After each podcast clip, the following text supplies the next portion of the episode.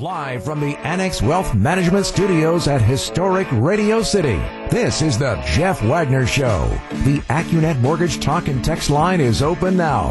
Give Jeff a call at 855-616-1620. And now, WTMJ's Jeff Wagner.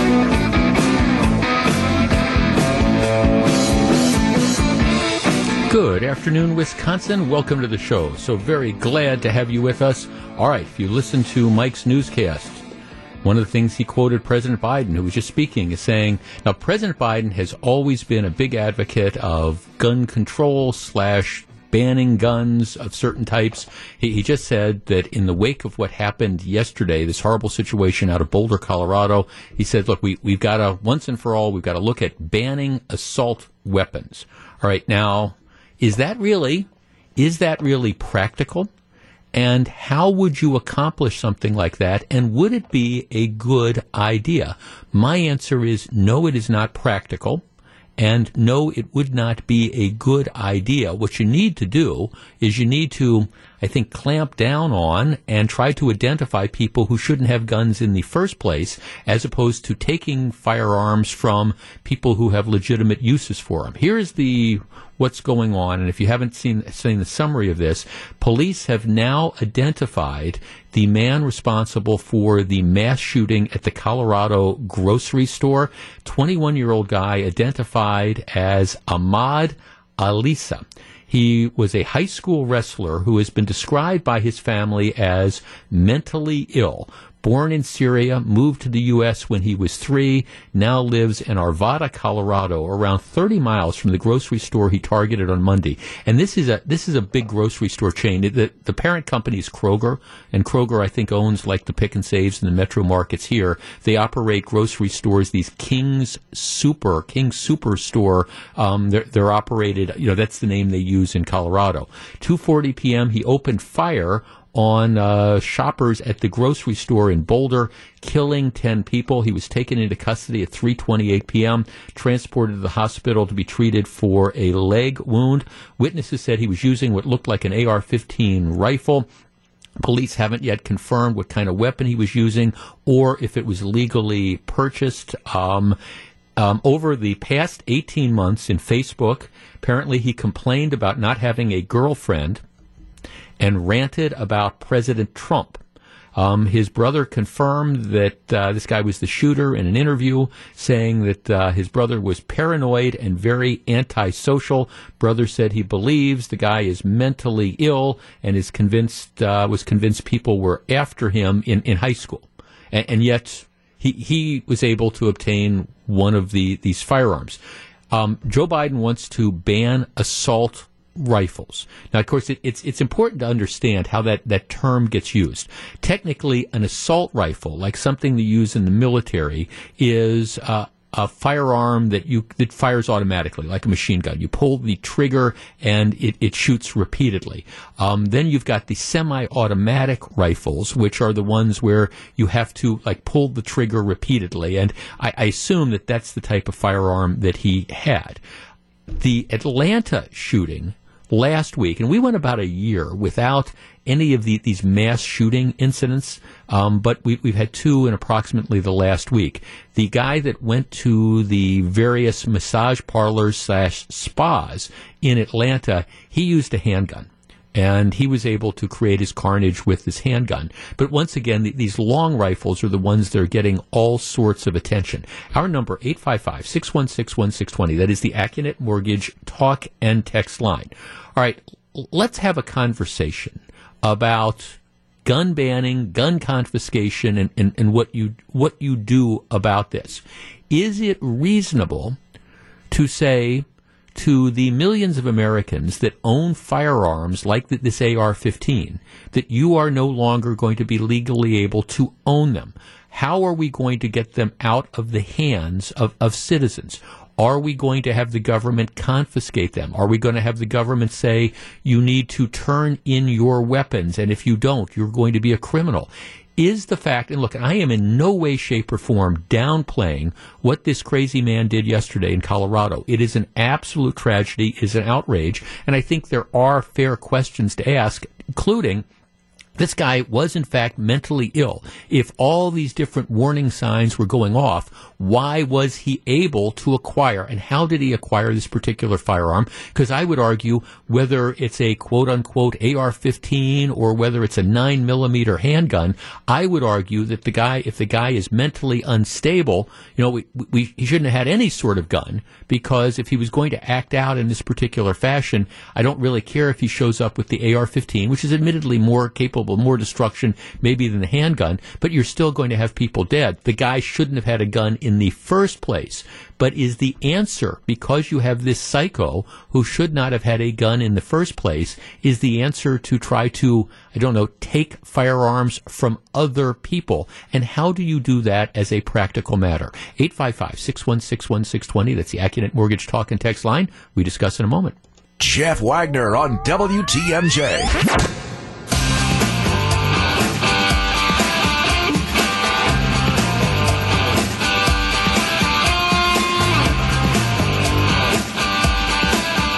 855 616 1620. That's the Accunet Mortgage talk and text line. Okay, so Joe Biden, President Biden, his remarks, and, and, this is this is not new for, for Joe Biden. Joe Biden has been for the longest time. He is a huge advocate of quote unquote gun control, including the idea of, of banning assault rifles, not banning um, and he doesn't distinguish between, again, military style weapons that are automatic weapons and rifles. Um, just so you understand the scope of this, uh, the estimates are that in the United States right now, there are as many as 17 million, 17 million quote unquote assault rifles, like the AR 15 style of, of firearm in the possession of citizens. 17 million. Now, I understand that when you have some of these horrible situations, and it was a horrible situation yesterday, that, that a lot of times the, the AR 15 or some knockoff variety of that is the firearm of choice. But explain to me in the real world, how are we going to prohibit? How how are you going to ban these guns? And, and, what are you going to do? Are we going to say to the 17 million people that own these particular firearms, you have to turn them in, you have to scrap them, you're going to be a criminal if you keep them? I mean, how how practical is that? And as terrible as what happened was yesterday, and I'm not downplaying that in any way, shape, or form do you use what continues to be a relatively isolated situation? And it's horrible, not downplaying it at all. But the fact that, again, you've got 17 millions of these type of firearms, for example, in, in possession of people, and you have, okay, th- this, this incident, and maybe you had another incident a year ago, or maybe you had an incident three years ago, but is that the justification for saying, okay, we're going to take these firearms away from everybody? maybe what we should be focusing on again is the whole mental illness aspect. This appears to be another one of these situations where even the family is saying, hey, red flag should have been going off all along. This was this antisocial guy who was had all these different rants. He was ranting about President Trump on Facebook. He was upset that he didn't have a girlfriend. Maybe all these things should have been red flags. And isn't it perhaps easier to identify the, the relatively small number of people who shouldn't have these firearms and intercede than to try to collect them from again 17 million people okay may, maybe it's not 17 million there's 17 million guns some people own multiple varieties of this and even if you do take those firearms away even if you take the quote unquote assault rifles, however you want to describe it, how far are you going to carry this? Do you take the shotguns away? Do you take the handguns away? Because keep in mind that the horrible situation, those massacres in Atlanta, as I just mentioned last week, those massacres in Atlanta were committed by a guy with a 9 millimeter handgun. 855 616 1620. Let's start with Ryan in Oconomowoc. Hi, Ryan. Hey, how's it going? Thanks for taking my call. Yes, sir. Um, hey, um, so I think I, I agree with you that um, you know banning all assault rifles um, outright and and saying you know you got to turn in your guns that that's not reasonable. It, it just you know just it's basically impossible. Um, but I, I have to say I think that there's more um, reasonable gun control measures that could be taken, i.e., um, no new sales of those types of weapons, no no trading or selling of existing weapons, banning certain magazines, and maybe limits on purchases of ammunition. So I think there's other ways that some, you know, we, we can kind of attack this problem. Okay, so you would you would prohibit the private transfer. So if I let let's say I, I don't own an AR-15, but let's say I owned an AR-15, you would prohibit me from being able to to transfer that. If I decided I wanted to sell it or to give it to my my kid or my grandkid or something like that, you would think I wouldn't be able to. You would say I shouldn't be able to do that. Well, you know, I think I think that there are ways. So, like, there's existing, I mean, uh, or, uh, guns and things like some large caliber, like let's just say bazookas. I don't know yeah, right. specifically, but there are there are guns like that where people can legally transfer it. Just take the, the documentation, the the hassle to do it. Like if you wanted to do that, if it's a family heirloom, I think yes, mm-hmm. you probably could. We could work out ways to do that, mm-hmm. um, and I think that exists for some of these things. Um, so yeah, no, I think that would be okay. But like a general transaction, like I'm going to trade you this gun for that gun, or you know, I'm going to give you 150 mm-hmm. bucks on on a deal we did on Marketplace or something. You know, like I, I I think we could we can work on that. Okay. Well, thanks for. I mean, I guess I, I think that, that that's a tougher sell. I, I do think that, that there are things that you can do, and I understand. Whenever I say this, I get people on the right that are upset about that. I do think you can look at stuff like the, the high capacity magazines and, and things like that. I mean, if if you're if you're using a rifle like this for sport shooting or you're using it for hunting, and they are used for hunting, if you're using this for hunting or, or that, do do you need a magazine that, that has you know like 50 bullets in it? And and I've I have felt that way. I mean, I do think whether you're talking about handguns or other stuff, there are reasonable limitations that you can put on that.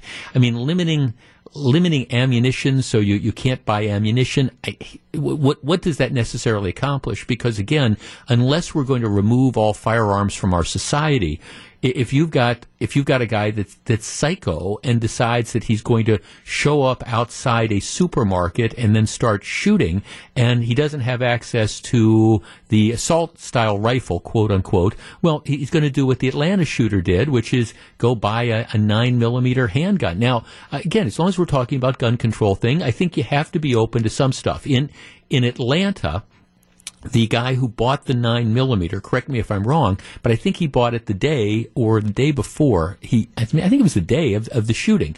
Now, I do think, you know, for example, you know, waiting periods, kind of reasonable. I mean, is in time. I, am a big supporter of background checks. If you say like a waiting period of 24 hours or something like that, is is that a major restriction on Second Amendment rights? No, it's not. And does it have the potential, perhaps, to stop may, maybe not the, the mass homicides, but maybe a, a crime of passion or something like that? Maybe. But when I when I hear let's ban these firearms my, my question is, okay, how are you going to get them off the street? And, you know, what, what are you going to do? 17 million in people's possession. 855-616-1620. Let's talk to Mark in Grafton. Mark, you're on WTMJ. Hello.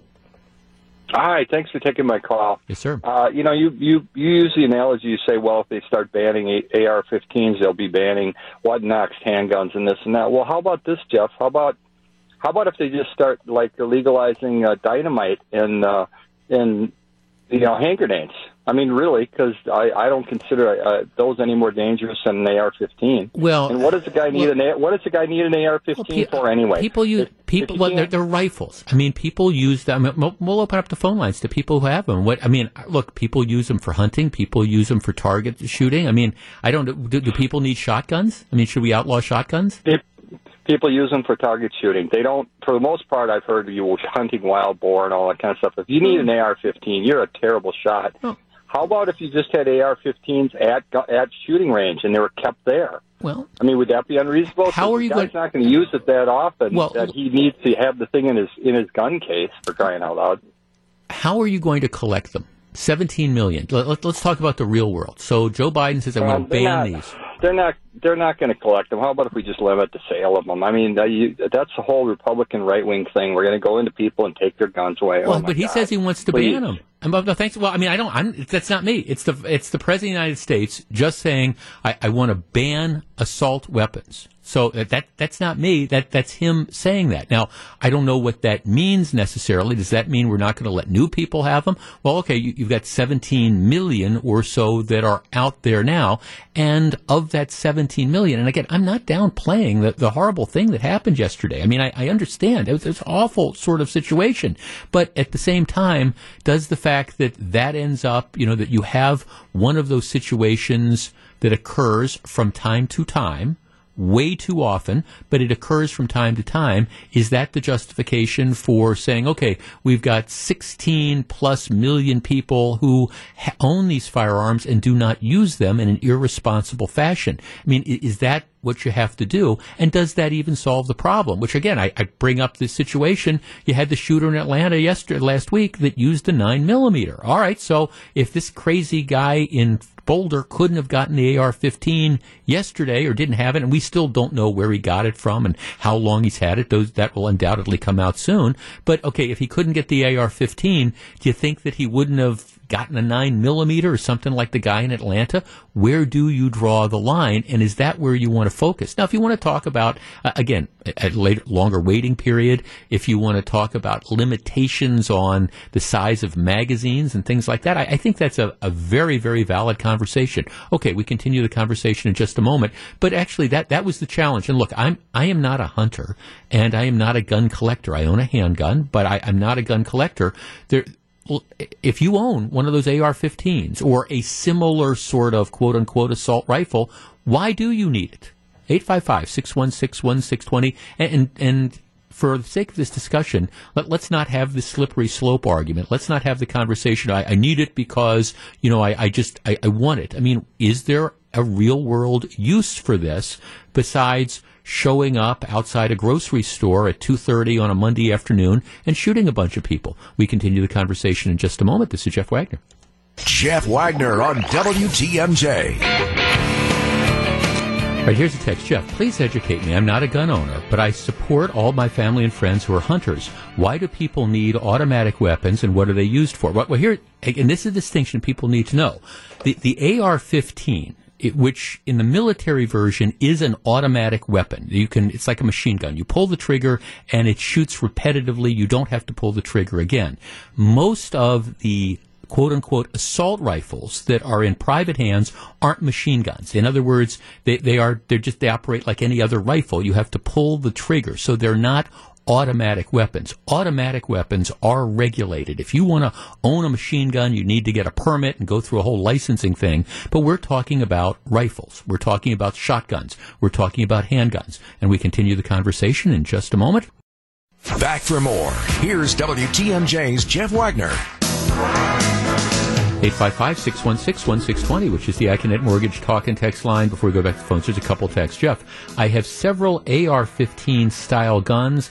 I love shooting them at the ranges. Jeff, shooting is a sport and a hobby. If you told someone that was collecting cars that they could only one own one Yugo and they wanted a Ferrari, it's the same as telling somebody that enjoys shooting that they can't have a deluxe um, weapon. Um, let's see, 855-616-1620. Um, Jeff, I, I have a, I have one, uh, a quote unquote assault rifle.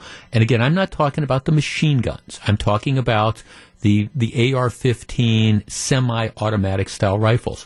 I have one. I enjoy shooting with it. I enjoy hunting it with it. I have a 10-round magazine. I don't need a 30-round one, and my gun will never kill anyone who isn't threatening my life or someone else's life. It's the mentally ill people who are killing other people with guns. Jeff, we clearly need to improve background requirements and develop and fund a new system where unstable or mentally ill people possessing a weapon can be reported. It can be anonymous or not.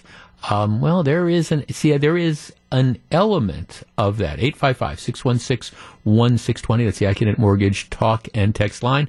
Let's talk to um, let's see, Vincent on the Northwest Side. Hi, Vincent. Hey, Jeff. How you doing? Good. Good afternoon. What do you think? You know, at some point, you know, at some point in America, we decided to, that the machine guns were a bad thing to, to to basically have in this country. The fact is, we decided to say, well, we need to put permits. You mm-hmm. need to have a permit to get the, a machine gun. You need to have a license to have a machine gun. and maybe be registered. The fact is, we didn't go around and say everybody and start breaking into people's houses and say, "Hey, you need to give us that machine gun."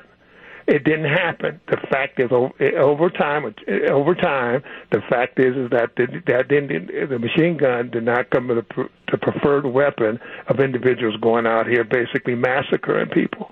And I don't know why America can't get its head around that we can't do the same thing with an AR-15 or assault weapon or or, or, or magazines with multiple uh, multiple. Uh, well, let's talk, let's talk. Let's talk about the gun itself. Let, us the let, let's let's put aside the the the large magazine for a second because I, I, don't I don't disagree with you on that. I, I, at the same time I'm not sure that that given how fast you can reload, you know, you dump one magazine, you put it in right away. That's just a couple seconds. But but let's put that aside. Okay, so tell me what you would do. 17 million AR-15 semi-automatic assault rifles in the hands of people. What what would you do?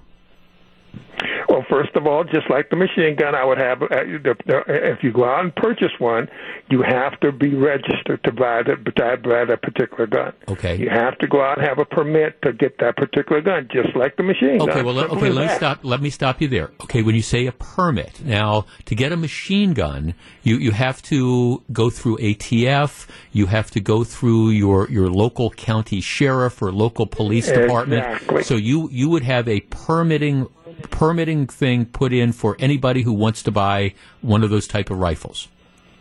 Exactly. And and if you and if you ever wanted to transfer that gun, it's just it's just like go, it's just like going in and and transferring your car. Okay, how the about shotguns? You, Would you do the same thing for shotguns? No, shotguns are different. Shotguns, shotguns, you you only can shotguns you can uh, uh, you only have so many uh, so much ammunition that you can put in the darn thing. Okay, okay how about so, pistols? So, the guy in Atlanta two weeks ago had a nine millimeter pistol. Would you have the the same rule for pistols?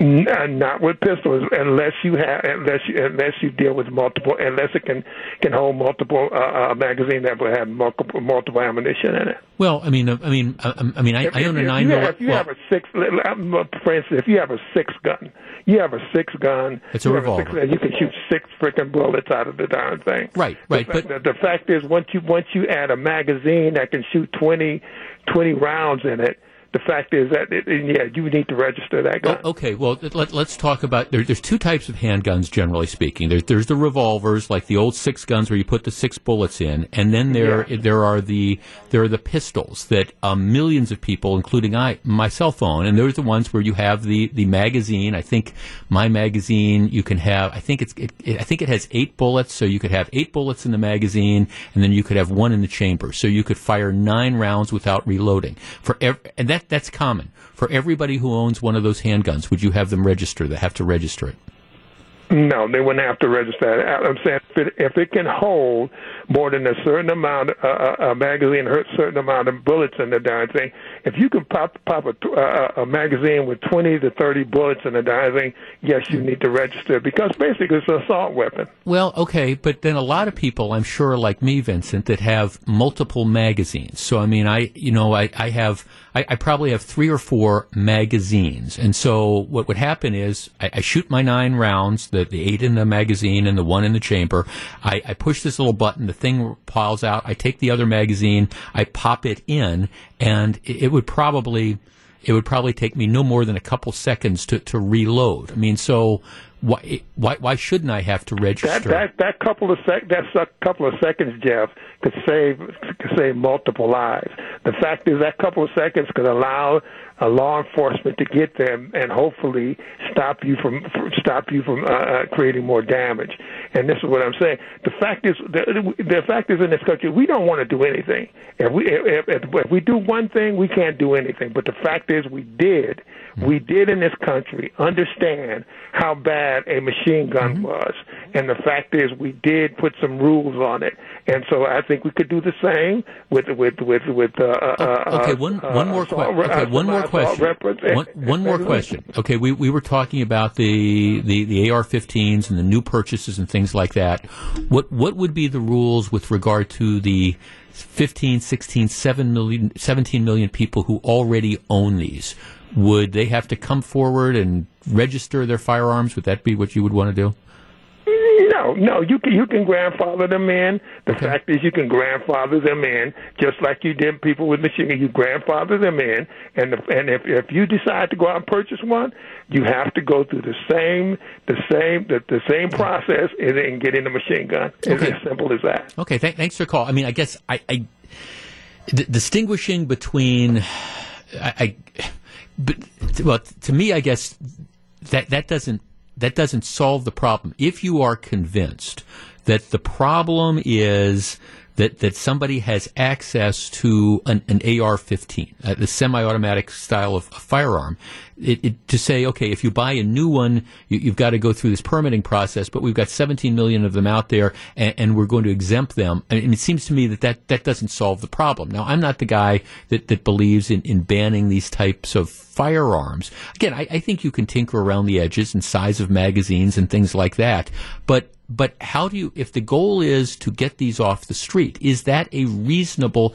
is that reasonable and look i i think you could go back and have a conversation okay two, 200 people will send me texts saying well how how come in america we have guns and you know, in Great Britain they don't. Well, okay, it, it goes back to an historical thing. I mean, if if you're if we're having a conversation back in 1770, whatever, and you're saying, okay, should should we have the right to bear arms, and should we allow people the private ownership of guns and things like that? And and then, I mean, I, I think maybe you can have that kind of conversation because obviously in a lot of European countries that they've gone a completely different route, and private ownership of firearms, like in the United Kingdom, is as a general rule, it's it's not allowed. But that's what that that history has been. In this country, we haven't had the history, and given the fact that you have all these millions of guns, and we're you know if, if it's 16 or 17 million of these so-called assault rifles that are in people's possession, how, how many million handguns are there? And I, I guess does it make any sense to say, okay, we're going to go after one type of firearm, but not after another? We continue the conversation in a moment. Back to take your calls. Here's WTMJ's Jeff Wagner.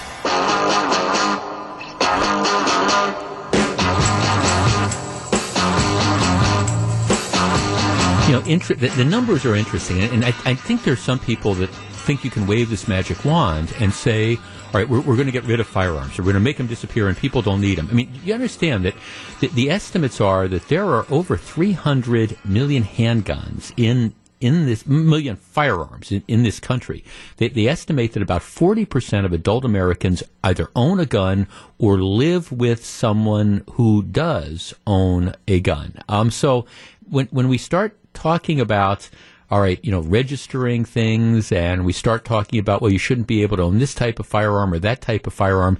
You have to understand that the, the massive challenge that is, is out there. And again, I understand that other countries don't don't have as many handguns, but they don't have or firearms, but they don't have the tradition of firearm ownership that we have in this country, good or bad. But it, it is it is where we are is. So I guess the the question becomes when you have a horrible situation like yesterday, that thankfully does not occur on a daily basis. I mean, is the answer, gee, let's try to figure out a way to take away firearms from the the 16 million people who own this particular type of firearm, or from all the people that own firearms. Is that the answer, or is the answer to concentrate resources on saying, why does a guy who just by all intents and purposes, just we, we just have the basic description of his life thus far, should be sending up all these red flags about somebody who should have probably not, who should have definitely not had access to firearms in the first place? Wouldn't it make more sense to concentrate our resources on that type of stuff, stopping a guy like this from owning the firearm in the first place? And isn't that a more practical solution than trying to say, okay, well, we want people to register their guns, but that doesn't take those guns off the street? All right, let's talk to, um, let's see, we've got Matt in Milwaukee. Matt, you're on WTMJ. Hey, Jeff, thanks for taking my call. Yes, sir. Love the show. Thank you. Yeah, so I'm a I'm a psychologist. I work within the court system. I'm also an Army veteran and a gun owner, so I feel like I can kind of look at this issue from a lot of different angles. Um, and so whenever this topic's brought up, specifically like mental illness and violence, and I'd be remiss to not remind people that the vast majority of folks with mental illness are not violent and don't want kind of that false equivalency to be made and, you know, Mhm. unnecessarily stigmatize that group even further. Um, but with that said, you know, there's some real inherent difficulties, like in identifying people with mental illness that should be restricted in their right, you know, to own firearms. There's already some things in place, like you know, people that have been, you know, acquitted on insanity of crimes, typically already barred from owning firearms. People subject to like a civil commitment are Sure. usually barred from owning firearms. So those structures are already in place. And if we talk about expanding this to say like requiring treatment providers, you know, to report people to the government that they believe may be violent, I see that as kind of being a dangerous precedent that could have unintended consequences in that it could discourage people from A, pursuing treatment in the first place, or B, being honest with their treatment providers, which then, if we have mentally ill folks prone to violence, not feeling comfortable seeking treatment, all of a sudden we potentially undermine, you know, our safety mission, so to say, that maybe we had in mind to begin with. But but what? So but then what do you do? I mean, I if if we accept the fact that this is a, a mental health issue as much as anything else, you know, because again, it's the, the, the firearm. The firearm is is the tool. I mean, the firearm is the is the hammer. You know, the shooter is the carpenter. So if we accept accept the fact that this is a, a mental health issue. How how do we deal with it then? Because I think we'd all agree that we, we got to figure out a way to stop people who have these tendencies and have this mental illness from walking into a Kroger store and killing 10 people. Yeah, I mean, I think Jeff was was really easy. Well, not easy, but what's much easier is rather than kind of having a magic wand and being able to reach into the basket and identify those very few number of people with mental illness that are likely to escalate to this point of violence, is to get serious about how we fund preventative mental health care and policy in our community, especially within Milwaukee. I mean, it's just appalling the current state of affairs that's available, mm-hmm. especially to low income folks who have a higher incidence of mental illness. Mm-hmm. And so if we're not willing to get serious about supporting their mental health on the front end, it's hard to say how, we're, how we're really seriously invested in tackling this issue. Yeah, and, and regardless, and when you're talking about the whole broader issue of, of people who are suffering from mental illness who, who aren't necessarily inclined to act out violently, but still have other mental health issues, um, be, n- not just the ones who might, if they get access to a gun, go out to a Kroger and start shooting it up.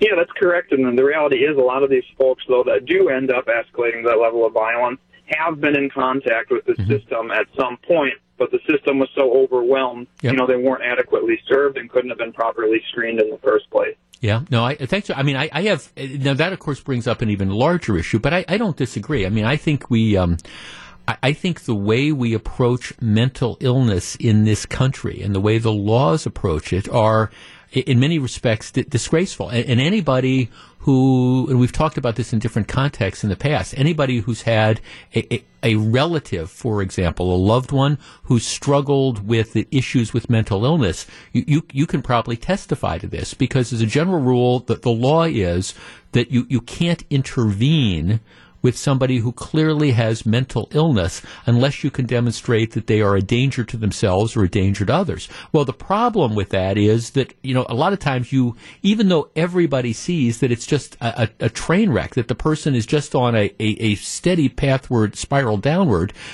the, you, you normally have to wait until they have acted out in as a danger to themselves or others, but before you say, okay, well, you know, now we can now we can intervene and now we can do an involuntary commitment or now we can force the people, the person, to get the treatment that they need. So I, I- don't think we do, and I've argued this for the longest time. I, I don't think this attitude that we have that, gee, we're just going to, you know, if you want to sleep on the streets when it's 20 below, um, we're, we're just going to let you do that. We're going to try to talk you into coming into a shelter, but you know, if you say you don't want to, well, then we're just going to let you, let you do that. I don't think that we do anybody any favors, so I don't disagree with that. Look, th- this is just food for thought, and I, I, raise this topic because I am as appalled as anybody about what happened as, yesterday, and I do agree that, that there you get to a point where you say, okay, hopes and, and prayers that, that that's not an adequate response. I just raised this question in the real world when you have politicians who then say, okay, well, this is our justification. This is why we need to confiscate this or ban this or ban that.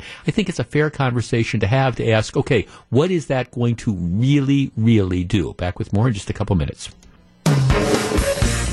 Live from the Annex Wealth Management Studios at historic Radio City, this is the Jeff Wagner Show. And now, WTMJ's Jeff Wagner.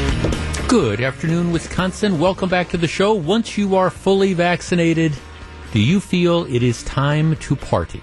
Now, I ask that question because there's this ongoing battle. Right now, let's see, I just pulled up the numbers. Right now, you have about 82 million Americans who have received one or both doses of the, the vaccine. Now, that's still only about 12% of, of the U.S. population, but more and more people are, are getting vaccinated. And of the people who are getting vaccinated, more and more of those people are the ones who are in the highest risk categories. Look, by, by that I mean one of the things that we have known from the beginning of the pandemic was the fact that while nobody wants to get COVID, for most people, you get COVID, you're sick for a couple days, or maybe you're not sick at all, you recover, you go on with your life. The problem is when you have people, there are some people who have really, really bad reactions to it. And the one thing we know statistically is that while an otherwise healthy 32 year old can in fact come down with COVID and, and, and die, that's statistically not likely. The people who have the worst reactions statistically, again, are its age and its underlying, you know, circumstances, its underlying medical conditions. You know, the 80 year old with uh, diabetes and hypertension and obesity much more likely to die from COVID than the otherwise healthy 22 year old. So that's why that even though recently you see in a number of states that there's been an uptick in the number of COVID infections as people get back to normalcy you, you haven't seen an uptake in the number of deaths or an uptake in the number of hospitalizations. And it's because the, the people that are most vulnerable, well, they're, they're now, they're now protected. They, they've got the vaccines. And so when you look at these pictures of like the, the party goers at Miami Beach, and, and yes, it looks like a super spreader event. There's no question about that. But it's, by and large, even if that happens, it's some 22 year old giving it to another 22 year old. Now, I understand the risk is that that 22 year old is going to come home and going to interact with their 78 year old grandmother in the nursing home. And if she hasn't been vaccinated, maybe it's going to be a problem. But, but in general, even where you see the number of COVID cases that are on an uptick, it's still, it's still not leading to more hospitalizations. It's not leading to more medical treatment. It's not leading to more deaths because we're doing a better job of protecting those people who are again most vulnerable. And that's going to be, be doing nothing but increase. In Wisconsin, we have uh, just changed the rules to pretty much allow almost anybody who wants to get to get a vaccination. Um, they've lowered the age requirement. They've also included like pre-existing conditions, including obesity, and under the standard that the government has. Nothing to be proud of, but about 66% of adult uh, Wisconsinites qualify under that obesity thing. And it's an honor system. So now we're in a situation where right now, people who want to get vaccines, they're finding ways to do it. Our number is 855 616 1620. That is the Accunet Mortgage talk and text line. Okay, so here, here's the deal personally. I had COVID last November. I still have the antibodies. And actually, I, I know there, there's this uncertainty as to how long that protection lasts. But I've, I felt pretty good that the fact that you know I, have I've got those antibodies and I have not been worried about a reoccurrence. I understand that it can happen but that doesn't happen. Reinfection does not happen very often. So I felt pretty good about it. But nevertheless, I'm going to get the vaccinations. Uh, my first shot is scheduled for tomorrow morning, and then presumably th- I'm getting the Pfizer one. So three weeks later, I'll get the other one. After that, and then after whatever the waiting period is, whether it's 10 days or, or two weeks, I, I think I'm going to be pretty much good to go. And I pretty much intend to resume a complete normal lifestyle. Now, if the rules are that you're supposed to wear a mask when you go into a grocery store or something like that, if that's what the community rules are, I, I, look, I'll, I'll follow I'll follow the rules. If a store says, "Hey, you know, we want you to continue to wear masks, even though you know you're vaccinated and you've had it and all those things," I, I mean, I'll do it if, if that's what the rules are. But as far as feeling comfortable to go ahead and, and live your life and to travel and to do all these things that we were doing, I, I think, you know, once, once that vaccine kicks in, I, I'm, I'm comfortable doing that.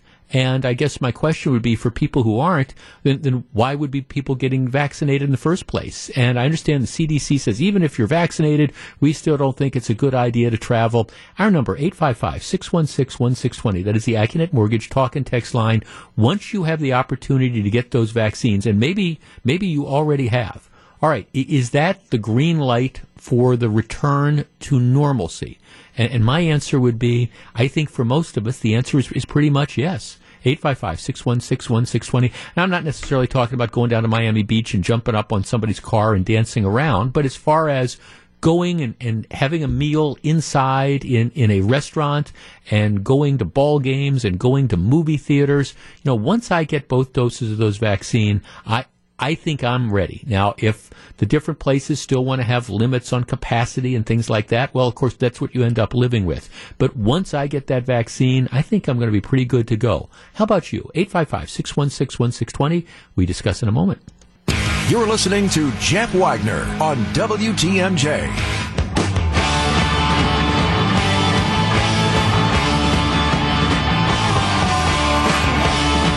855-616-1620. That's the Accunet Mortgage Talk and Text line. Let's give everybody a chance to get vaccinated before we go nuts. That won't happen until June at the earliest. Well, okay, but the question then becomes if if you are immune, if you've gotten your vaccination, so you are immune, what why why shouldn't you? And again, I understand the social distancing. If people want to have you wear masks, that's fine. But let, let's follow the science there. And is there any real science that says that somebody who is immune from this, who's had the vaccine, that you can still pass it on? And if so, where, where is that data? Because it's, it's not there right now. Jeff, what's the point of getting the vaccine if we still have to wear masks, social distance, etc.? Right. See, that's what the consideration is. I, you want to encourage people, and this is where I think the CDC was, was, so wrong. You want to encourage people to get the vaccines, eh, which I think is a noble thing. Like I say, I'm getting my first dose tomorrow. You, you want to do that, but then at the same time, you say, oh, even after you've done this, well, we, we don't want you to travel and then you say, well, why don't you want me to travel? Well, you know, we're we're not exactly sure, you know, what the impact is going to be. Well, then how do you sell the vaccines in the first place? Um, Jeff, I had my second shot on March 2nd, Froedtert at Menomonee Falls. It was an excellent process. Yeah, I'm, I'm sure, you know, it it is. Um, Jeff, now I just watched a show that had a highly respected doctor on that was warning people again, again, against getting the vaccines that have already had the virus. Um, not very good reactions. Well, I, I mean, I, I, look, I'm, I'm going to do it. I, I, think that I think that if you've had the virus, you know, you, you have a degree of antibodies and stuff, and I, I have seen things that people who've had it might tend to have a more severe reaction. But nevertheless, I, I think it's good to just get this out of the way, and then you got your vaccine, and then you're good to go. But I do say this: I once I get that vaccine, as far as I'm concerned, w- within again the bounds of the rules and things like that, I, I'm pretty much good to go. And any hesitation I would have about going into a bar or going into a restaurant or something, that that's that's history. Okay, Jeff, who's calling us from Florida. Hi, Jeff. Hey, Jeff. Uh, boy, I disagree with uh, opening it wide open. Um, I'm 73 years old. That uh, injections, a vaccine, there's a certain percentage you can still get it. And when you're in my case at my age and I'm overweight and heart condition, a few other things, you take that stuff a lot more serious than uh, people in their 20s. Mm-hmm. You don't go many places. We hibernated for over a whole year, mm-hmm. and I will hibernate for another year if it means I'm going to live. Well, and, and I think that's, that's, just my two cents. Well, no, Jeff, and, th- and see, I, that that is a that is a perfectly reasonable reaction. If if you because of your individual health circumstances and things like that. Don't don't trust the, the vaccine to you know give you the type of protection you need, and you are in fact concerned that if you end up getting COVID, you're you're going it's a it's a one way ticket to the morgue. I respect that. I mean, I don't think anybody should come around and put a gun to anybody's head, figuratively speaking, and say, okay, now you have to go back and you have to live restaurants and you have to get on airplanes and you have to I don't know socialize with people and go to movie theaters and things like that. I that's that's all well and good, and I think but I'm just saying, personally, for me, you know, w- once I get those vaccines, and again, I, I've already, having had it, I, I do have s- somewhat of a comfort, comfort factor with the idea that you've got some immunity that's built up. But, you know, once I get those vaccines, for me, it's going to be, okay, I, I'm, I'm ready to resume normal life understanding again that there are always going to be some risks. I guess the, the concern that I have moving forward is we, have always, and I've, I've made this point before, you know, back when this started, we talked about flattening the curve, which was making sure that the number of people who got COVID did not overwhelm the medical system, not eliminating it. Because the truth of the matter is, and some people don't want to hear this, but, but COVID is going to be with us for a long time. I mean, I understand that the goal is for 80% of people to get vaccinated. I don't think you're going to see that. I, I think you'll be lucky to get 60% of the population vaccinated. But what you're going to do is you're going to give people the option to, to have it it. And even now, with these increased upticks of, COVID in some areas, as things start to loosen up, like I said earlier, you're not seeing the hospitalizations, you're not seeing the deaths, and that tells me it's because the people who are getting it tend to be, again, the younger folks for whom it isn't a death sentence, for whom it is perhaps an, an inconvenience. And nobody wants to get COVID. I, I get that. But if if we can protect the most vulnerable, which is the point I've been trying to make for the last year, our priority always to me should have been concentrated on protecting those people who, if they get it, were most likely to have a bad outcome. And that's where I think in the state of Wisconsin we went wrong. We just said, okay, we're going to shut down everything. We're going to unemploy all these people without necessarily thinking about, okay, where, where should we be concentrating our resources and what should really be the goal? Is it to eliminate COVID or is it to eliminate the really bad consequences of people who might get COVID? 855-616-1620. That's the Accunet Mortgage talk and text line. Jeff, I get my second shot on the 31st. I will not go anywhere until next year. Boy, I will not go anywhere until next year. Well, I respect that. But that's, I'm just telling you, that's, that's not, me. Jeff, I don't think people are waiting for vaccinations to resume travel, etc. Next week is spring break here in the suburbs. At least 50% of the people I talk to are either getting on a plane or driving somewhere. We are fatigued and think the risk of illness is low or the risk of, of serious illness. And that's what I say. If you look at the, if you look at where the vaccinations are now, it, it's again, it's the people who are most likely to have those bad outcomes. We're just pulling some numbers. Um, they estimate the last 11 days, eh, I want to get this right. The last 11 days, the average has been, um, the TSA has recorded more than 1 million people passing through airport security checkpoints for 11 days in a row. And that's the most since you had the shutdown a year ago. So that tells me people are in fact feeling, you know, more comfortable, um, more comfortable doing that. Jeff, as a certified pharmacy technician, I feel we will not have herd immunity for at least a year. Too many mutations and too many anti-vaxxers. Yeah, I, I, I don't know that there's going to be herd immunity, and because there's going to be people that make that decision that they're willing to take the risk that they're going to get COVID. Okay, that that's fine, but that doesn't mean, in my opinion, that the people who have again, had COVID, got the immunity, got the vaccines. That doesn't mean to me that they need to, because somebody else somewhere down the line has made the decision that they don't want to get the vaccine. Fine. All right. That doesn't mean that I now can't live my life does it? I mean, I think more and more people are starting to uh, realize that. Jeff, planes are full right now. Well, I mean, I've been on I've been on uh, multiple flights in the last four or five months, and yeah, that's been my experience. At least recently, planes are absolutely full. You know, I fly Southwest a lot, and you come on to Southwest, and th- everybody hopes that they're going to be able to keep that middle seat open. You know, because if they have the open seating on Southwest, and now they make announcements in the gates.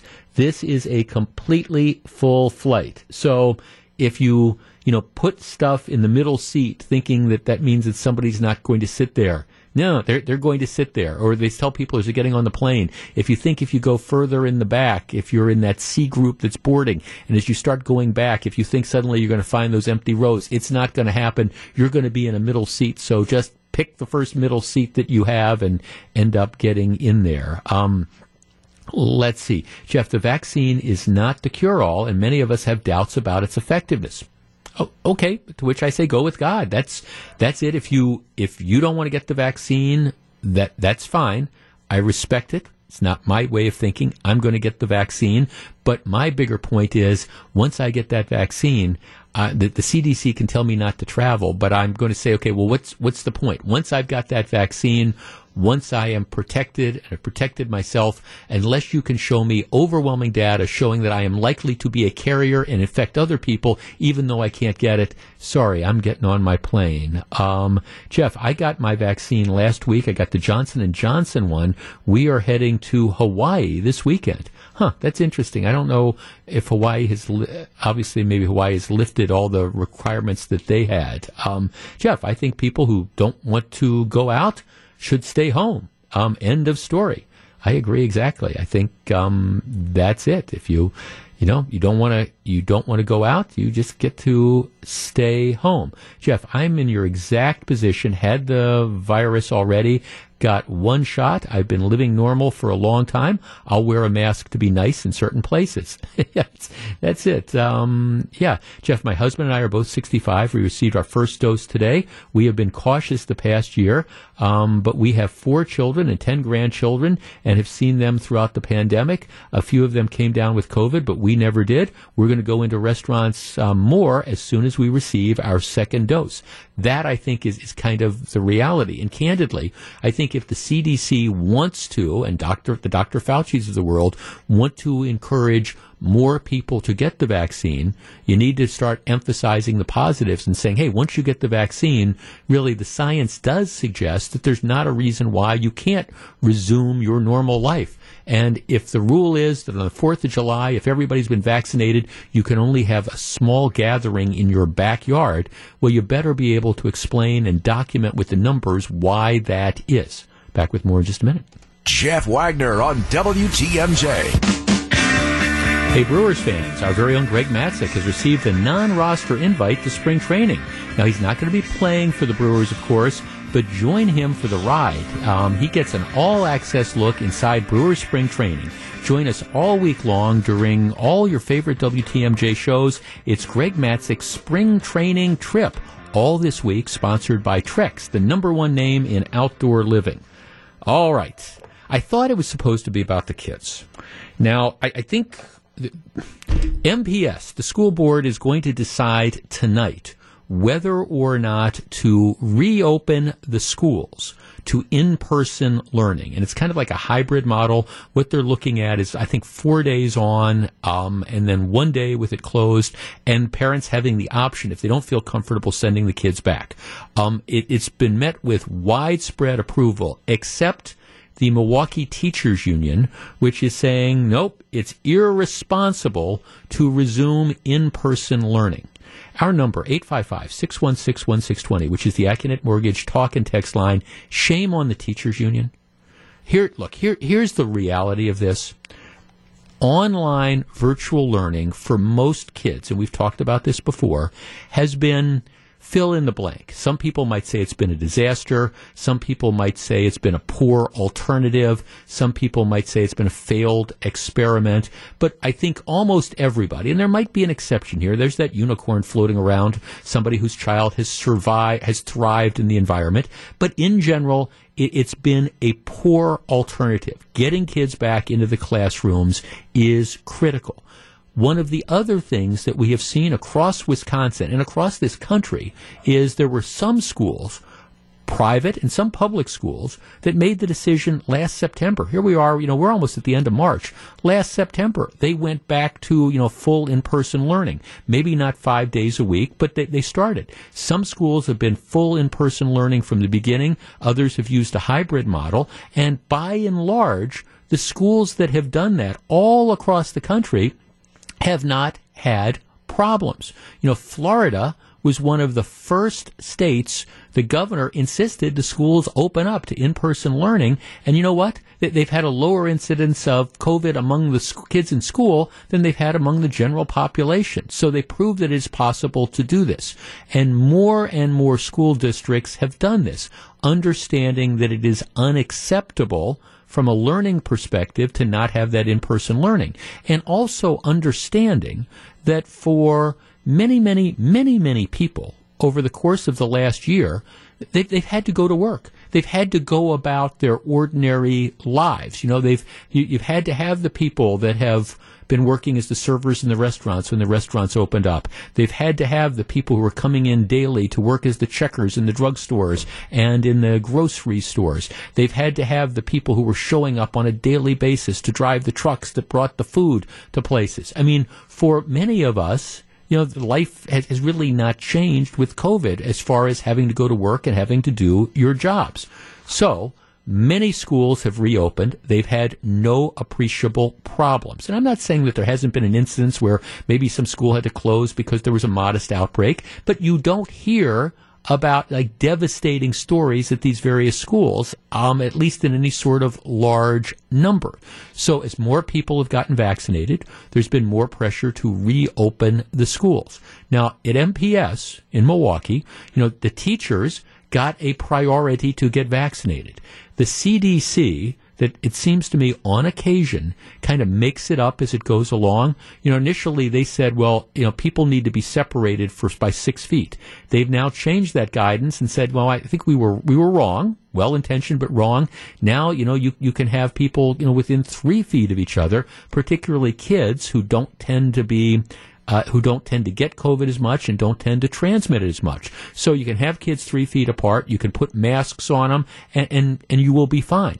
All right. And so against this backdrop, the union is trying to impose all sorts of pressure on the Milwaukee School Board that has a virtual meeting, I think five or five thirty today, to decide whether they're going to go back to in-person instruction. The union, the teachers' union, is describing it as very irresponsible were the school board to approve the in-person plan. We are just very clear. It would be irresponsible, very irresponsible for any school board member to vote yes to what the administration has put forward, says the president of the Teachers Association. Uh, they say the administration has failed to put together a comprehensive safety plan despite despite teachers having access to the vaccine. All right, 855 616 1620. That is the Accunet Mortgage talk and text line. I think this is real simple. The teachers have been vaccinated. The guidelines are there. You've got to get these kids back to school. And I understand that some of the teachers would maybe rather not actually have to go into work and would rather, again, stay at home and do their lessons plans and, and not actually have to, to come in. But we're past that time. There is no good reason not to start resuming in-person learning, just like some schools, public schools have done since the beginning of the school year in September, just like a lot of private and parochial schools have done since September. You've got to get these kids back in. And for the teachers union to be saying, nope, nope, nope, we can't do it, and trying to pressure the school board tells me that the teachers union is less about the kids and probably realistically less about safety than they are about, well, we just don't want our members to have to go back. And I seriously wonder how many of those teachers that um, the union is saying, well, we, we don't want to go back. How many of those teachers have gone out to restaurants? And how many of those teachers have traveled for spring break and things of the like? It's kind of like when LA was going through this a week ago, and then there was the leaked memorandum from the teachers union saying to the teachers, well, when you go on your, your vacations for the spring, don't post pictures on, on social media because it's tough for us to argue that we shouldn't have to go back to the classrooms if you're on a beach at, uh, you know, in, in Cancun or wherever. 855-616-1620. Don't we need to reopen Milwaukee Public Schools sooner rather than later? And by sooner, I mean like last January. We discuss in a moment. Welcome back to Jeff Wagner on WTMJ. A year ago, the pandemic was taking hold, millions were laid off, the stock market plunged, and investor confidence was low. As we recover, what will you do differently with your plan and your investments? Join Dave Spano from Annex Wealth Management on Wednesday, March 31st. That's a week from tomorrow at 6 p.m. for a special webinar, Investing in a Post-COVID World with our very own Steve Scafidi. This free webinar is open to all fans who are interested in what's next in the markets and investing. To find out more, please visit the features page at WTMJ.com and sign up today. Okay, this afternoon is going to be a real gut check because MPS now recognizes that they have no legitimate reason not to reopen. The CDC has changed its guidelines Teachers and staff have had access to getting vaccinated. Schools that have been open haven't had a problem. And yet the teachers union is putting incredible pressure on the school board, many of whom were elected with teacher union support, not to reopen. All right, at some point in time, isn't it time to stand up to the teachers union, which I distinguish from rank and file teachers, and say enough is enough. If you're all about the kids, you got to get back into the classroom. Al in Pewaukee. Al, you're on WTMJ. Hello, Jeff. Hi. Uh, our church school, Lutheran school, has been open since August, and there's only been a couple students that have been infected. And in fact, uh, their enrollment has been increased because of the public schools at the time being shut down. Sure. And I was wondering, how come the Lutheran teachers at our school care more about the, the students' interest than a, a possibility of, of getting a virus? I mean, I don't know if it's a difference in Waukesha County versus Milwaukee County or Madison that the issue is, but I talked to the teachers and they say, well, the, the reason you get into teaching is to teach kids, and that's your whole goal.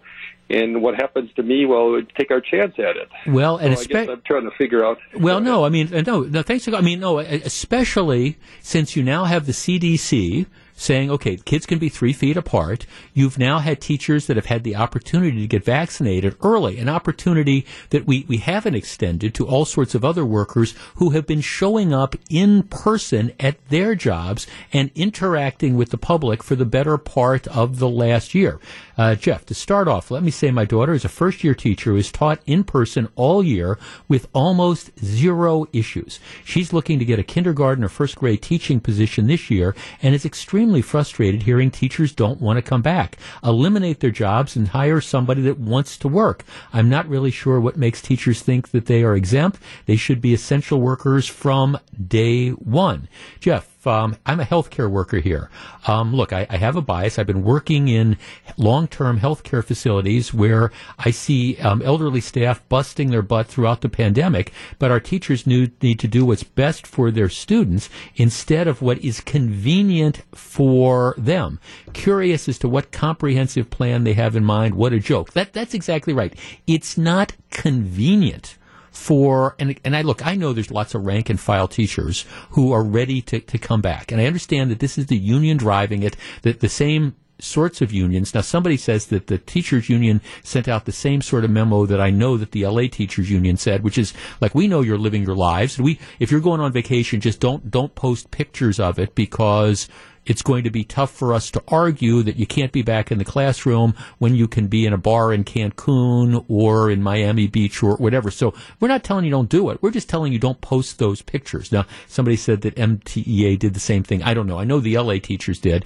And I will say this during the pandemic, I, I know people who are, are public school teachers, and I, I, have run into a couple of them, you know, in, in social settings, in bars and restaurants and stuff like that.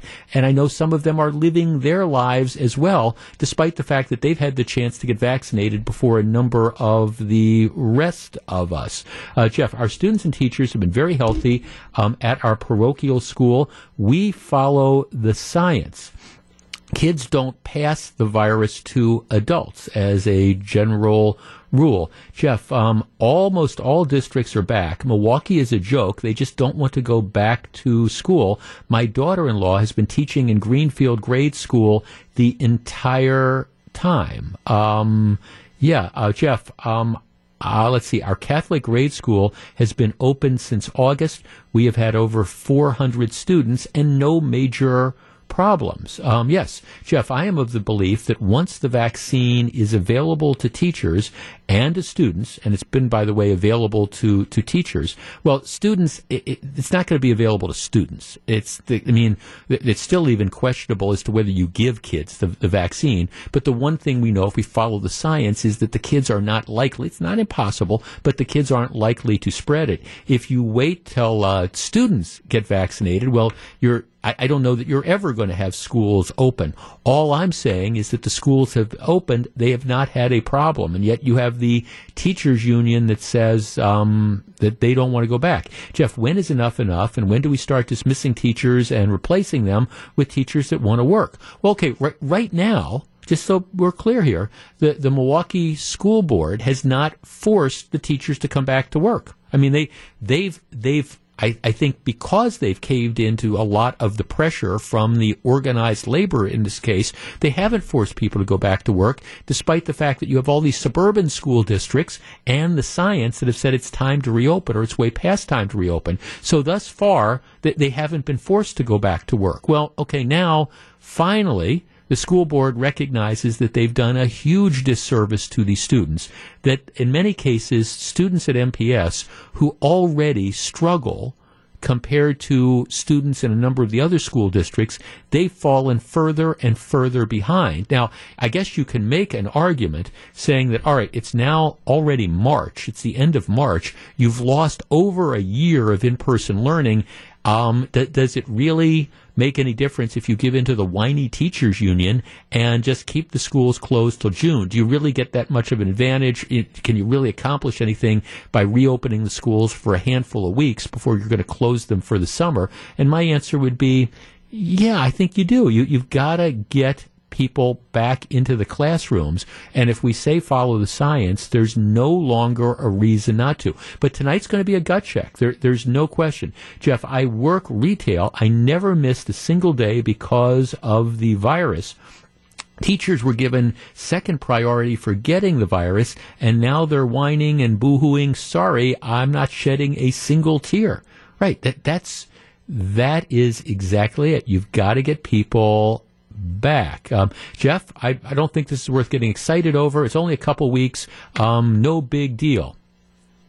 No big deal. Okay, well that that's that's it. If you want to cave in, you want to give in to the teachers, and you want to say in Milwaukee that something that all these other school districts across the country have been able to do.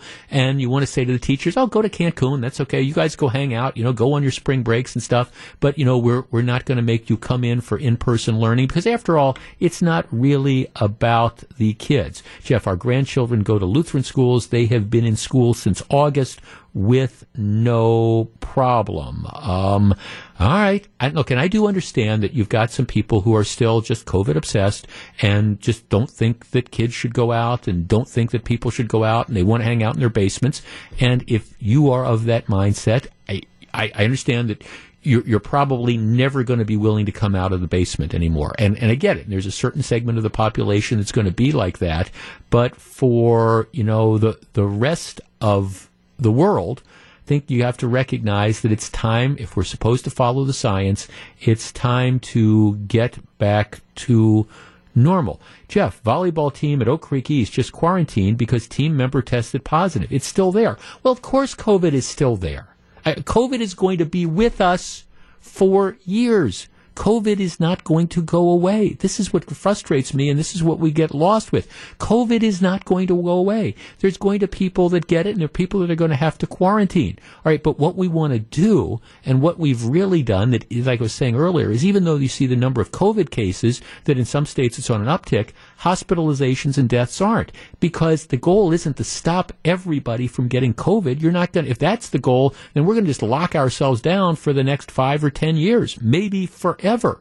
The goal is to make sure that the people who are most vulnerable have the vaccine and have the most protection possible. And yeah, then when you've got the volleyball team, if that's true, that has to, you know, go into quarantine because somebody has it, okay, kids kids go into quarantine. You know, that, that's fine. But the chances of the kids having a significant adverse reaction is statistically not great. They'll have it. They'll, they'll be better in a week and then you kind of move on. That doesn't mean you shut down society. And yet that is precisely what the teachers want to do. And for everybody who thinks that this is a good idea, my question is, why then have all these other school districts, urban and suburban, across the state and across the country, why have they been able to reopen without any significant instance of COVID? And if you're not going to reopen it now, when are you going to reopen it? Ever? Seriously, ever? All right, back with lots more in just a couple of minutes. This is Jeff Wagner. Live from the Annex Wealth Management Studios at historic Radio City, this is the Jeff Wagner Show. And now, WTMJ's Jeff Wagner. So, Mike Spalding. I'm coming to the conclusion that our, our landlord, Scripps, you know, because we, we, we rent the space now since we're, so we rent from Scripps. Mm-hmm. I'm coming to the conclusion that they're not paying their cable bill. Because we have all these these different like monitors and stuff. But the the one the only one that I have a choice over is the, the one in this upper left hand corner here that, that has cable.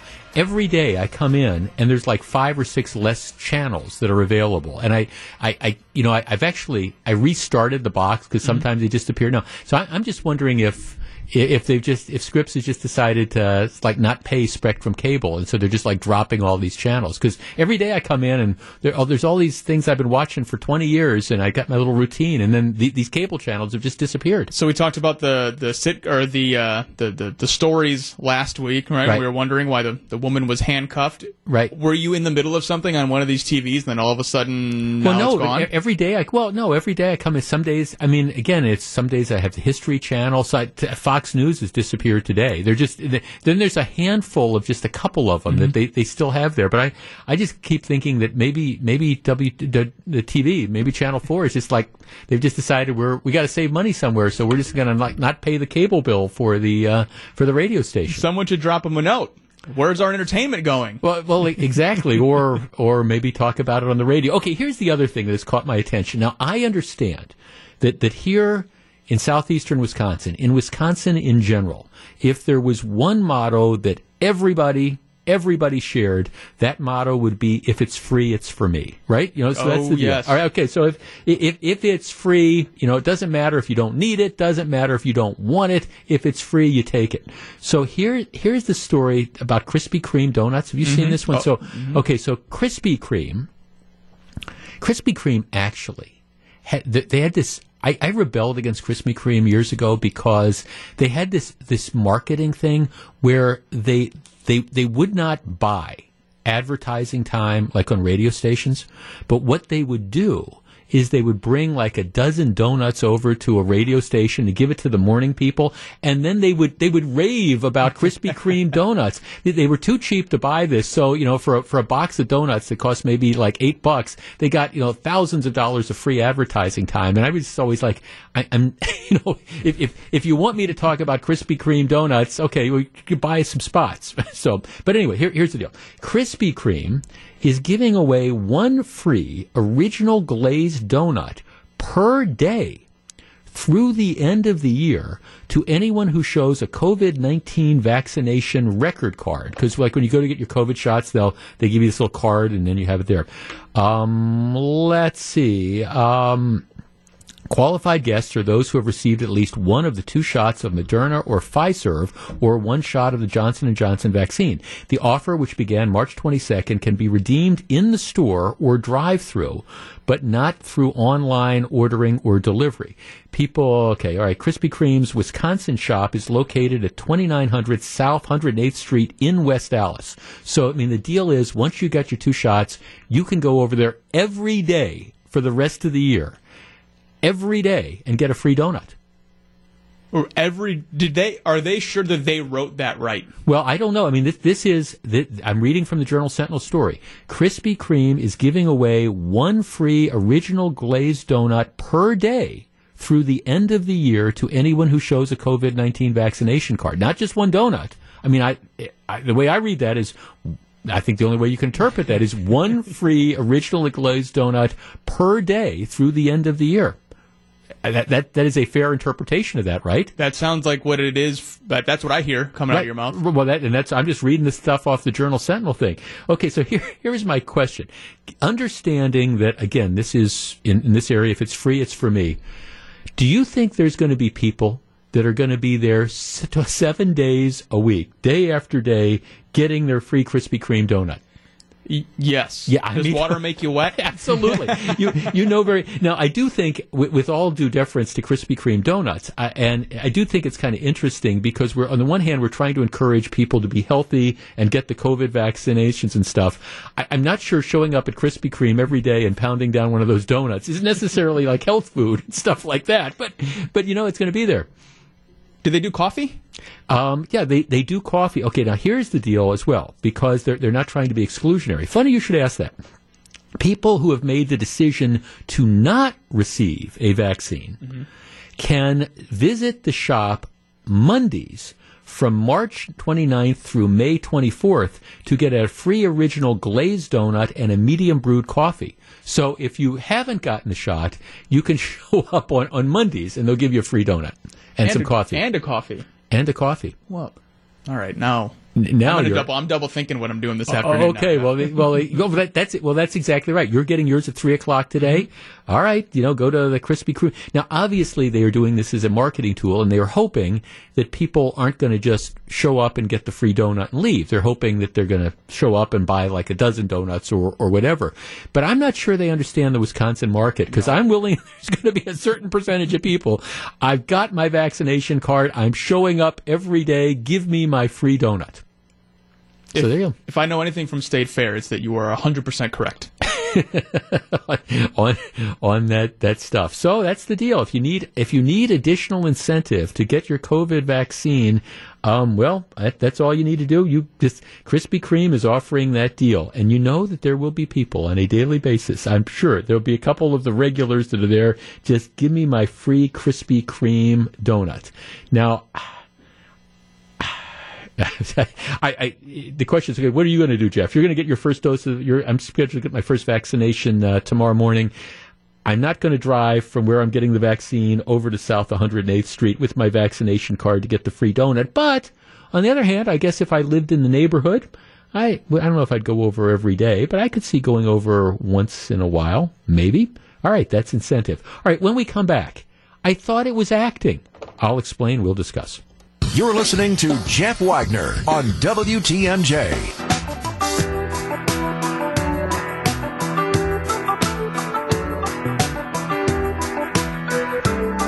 Producing the show today, today and always. Are you a fan of The Simpsons, the show?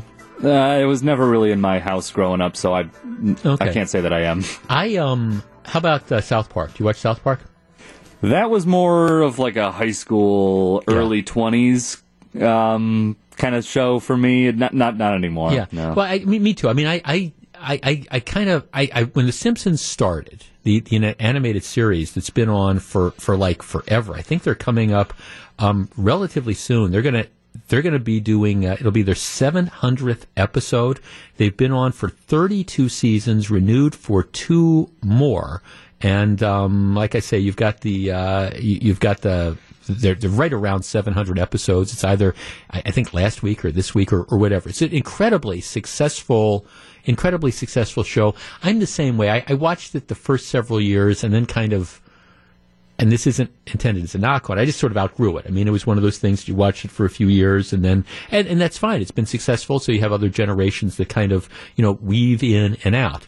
The, the creator of The Simpsons, his name is Matt Groening, and I, I like this guy because, well, he I think he approaches the TV show like I would have approached it if he was if I had created the show. In other words, he just the, the show is all about satire and he's just he's it's all about mocking political correctness and when the forces of political correctness try to come at him well he, he responds accordingly. It's like I'm, I'm not going to be canceled. I'm not going to give in to this stuff. I'm just going to I, i'm going to embrace it and i'm going to kind of mock it.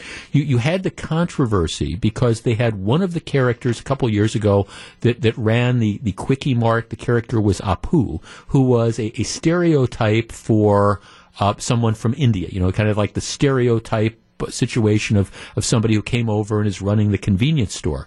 And there was a lot of controversy uh, about that. And originally they, they decided to, they weren't going to back down. And finally they got all this pressure. And so now the character Apu has kind of disappeared and they, they don't know if he's going to be coming back. There's another interesting controversy though that, that's involved the Simpsons. And it, it raises this kind of larger question that you're seeing playing out across the, the board. My, my comment would be I thought it was acting. For example, if you have a black cartoon character, does that black cartoon character have to be voiced by a black person? If you have a female character, does that does the cartoon character does that character have to be voiced by a female If, for example, in a TV show or a movie, you have a character who is a homosexual character, a gay character, does that character have to be played by someone who is gay? Or can instead you have a, a heterosexual guy playing the, the gay character? And my answer would be it's acting, isn't it? But that's not where we're going. I bring this up because on The Simpsons, there was a, a character, one of the cartoon characters was Carl Carlson, who was a, you know, it, it is a, a black character. The voice for like 30 years of Carl Carlson was done by Hank Azaria, who's one of the, he also did the voice of Apu, and he does lots of other voices as well. And it, it you know, it turns out that he was voicing the character of this Carl Carlson. Well, it, it came out that uh, Hank Azaria, who has been doing this for decades, he's a white guy. So there was this huge backlash that, hey, you've got, you know, you've got a white man who is voicing a black character. And so what they did is they bumped Azaria off and uh, from doing this voice, and they brought in a, a black voice actor. And so, you know, you, you've seen this come out in, in other shows as well. Family Guy and a number of other ones where it, it turns out that you have, again, the performers, the actors, whether it's a voice actor or like a real person actor or actress, you know, they're are they appropriating somebody else's culture? I mean, is it unreasonable if you've got a talented voice actor who does a variety of voices? Okay, can can you not have that white actor do the, the black voice anymore? 855-616-1620. That's the Accunet Mortgage talk and text line. And it's interesting because I'm reading this article with, with Groening, the creator of The Simpsons, and he's just kind of throwing up his arms and he's saying, look, this, you know, yeah, we've had all this stuff happen. These were not my decisions. These were decisions that, that other people were, were able to make. And he, he's kind of like, again, throwing up his arms going, this, this is kind of the world we live in. But, but I mean, isn't it, isn't it acting? The woman who does the the person who does the voice of Bart Simpson, who is a boy, that's Nancy Cartwright, who is a a female. She's a voice actor, actress who does the voice of a small boy. Well, should she not be able to do that? Where do you draw the line nowadays? And if it's not just cartoons, is it is it again with like the movies and stuff? I mean, can you can you cast a gay character, a straight man or a straight woman, to play a gay or lesbian character in the movies. Can, can you do that? Isn't it acting? Isn't that what we're supposed to pay people for? 855 616 1620. That's the Accunet Mortgage Talk and Text line. We discuss in a moment. Welcome back to Jeff Wagner on WTMJ. 855 616 1620. Jeff, I agree with you. Neil Patrick Harris who was Doogie Howser. Neil Patrick Harris is is a gay man. Um, he has played many straight male roles. Right? Is that is that it? Can you can you have a gay male that plays a, a straight role? And the answer, of course, at least it should be yes. Th- these are these are actors, and, and yes, if you have a trained voice actor, should it really matter what the race of the actor is or, or what the gender is? I mean, if you've got you've got a, a woman that does the the voices of the sm- little small boys or whatever, and, and she does the great voice, you know, at what point in time do we say enough is enough with this? Mike on the Northwest Side. Mike, you're on WTMJ. Yeah, hi, good afternoon, Jeff. I agree with you wholeheartedly. Uh, these are actors, and they should be uh, appreciated for their talent.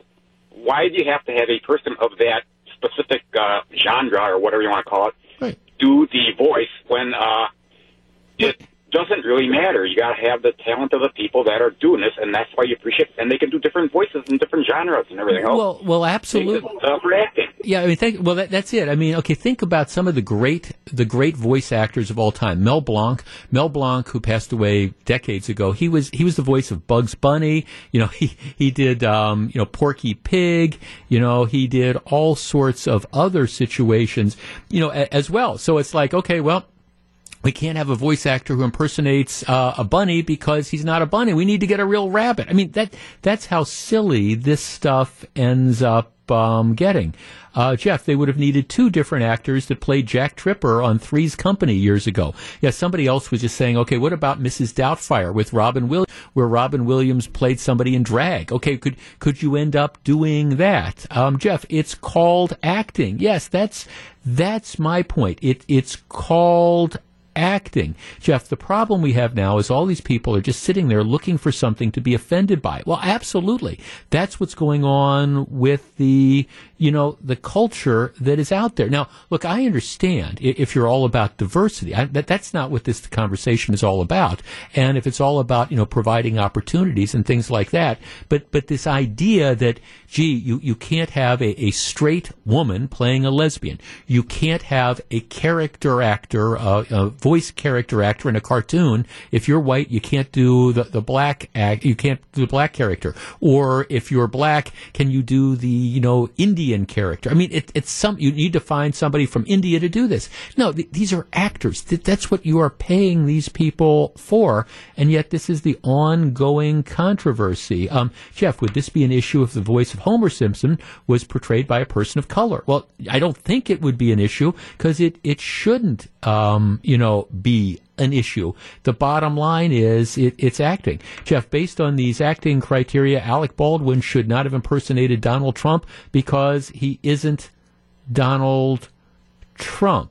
Um, yeah, you've got the element there. So in any event, th- this is the ongoing controversy. And there's, like I said, there's an interview with the creator of The Simpsons who's just kind of, he's just sort of shaking his head, just like we are, going, man, I just don't know what the world is coming to, where now we have to be so specific that voice actors or actors in general, well, okay, don't, don't get outside whatever box you are in because the cancel culture will come for you. All right, when we come back, we're going to find out what John and Melissa have on their minds on Wisconsin's Afternoon News. Please stick around.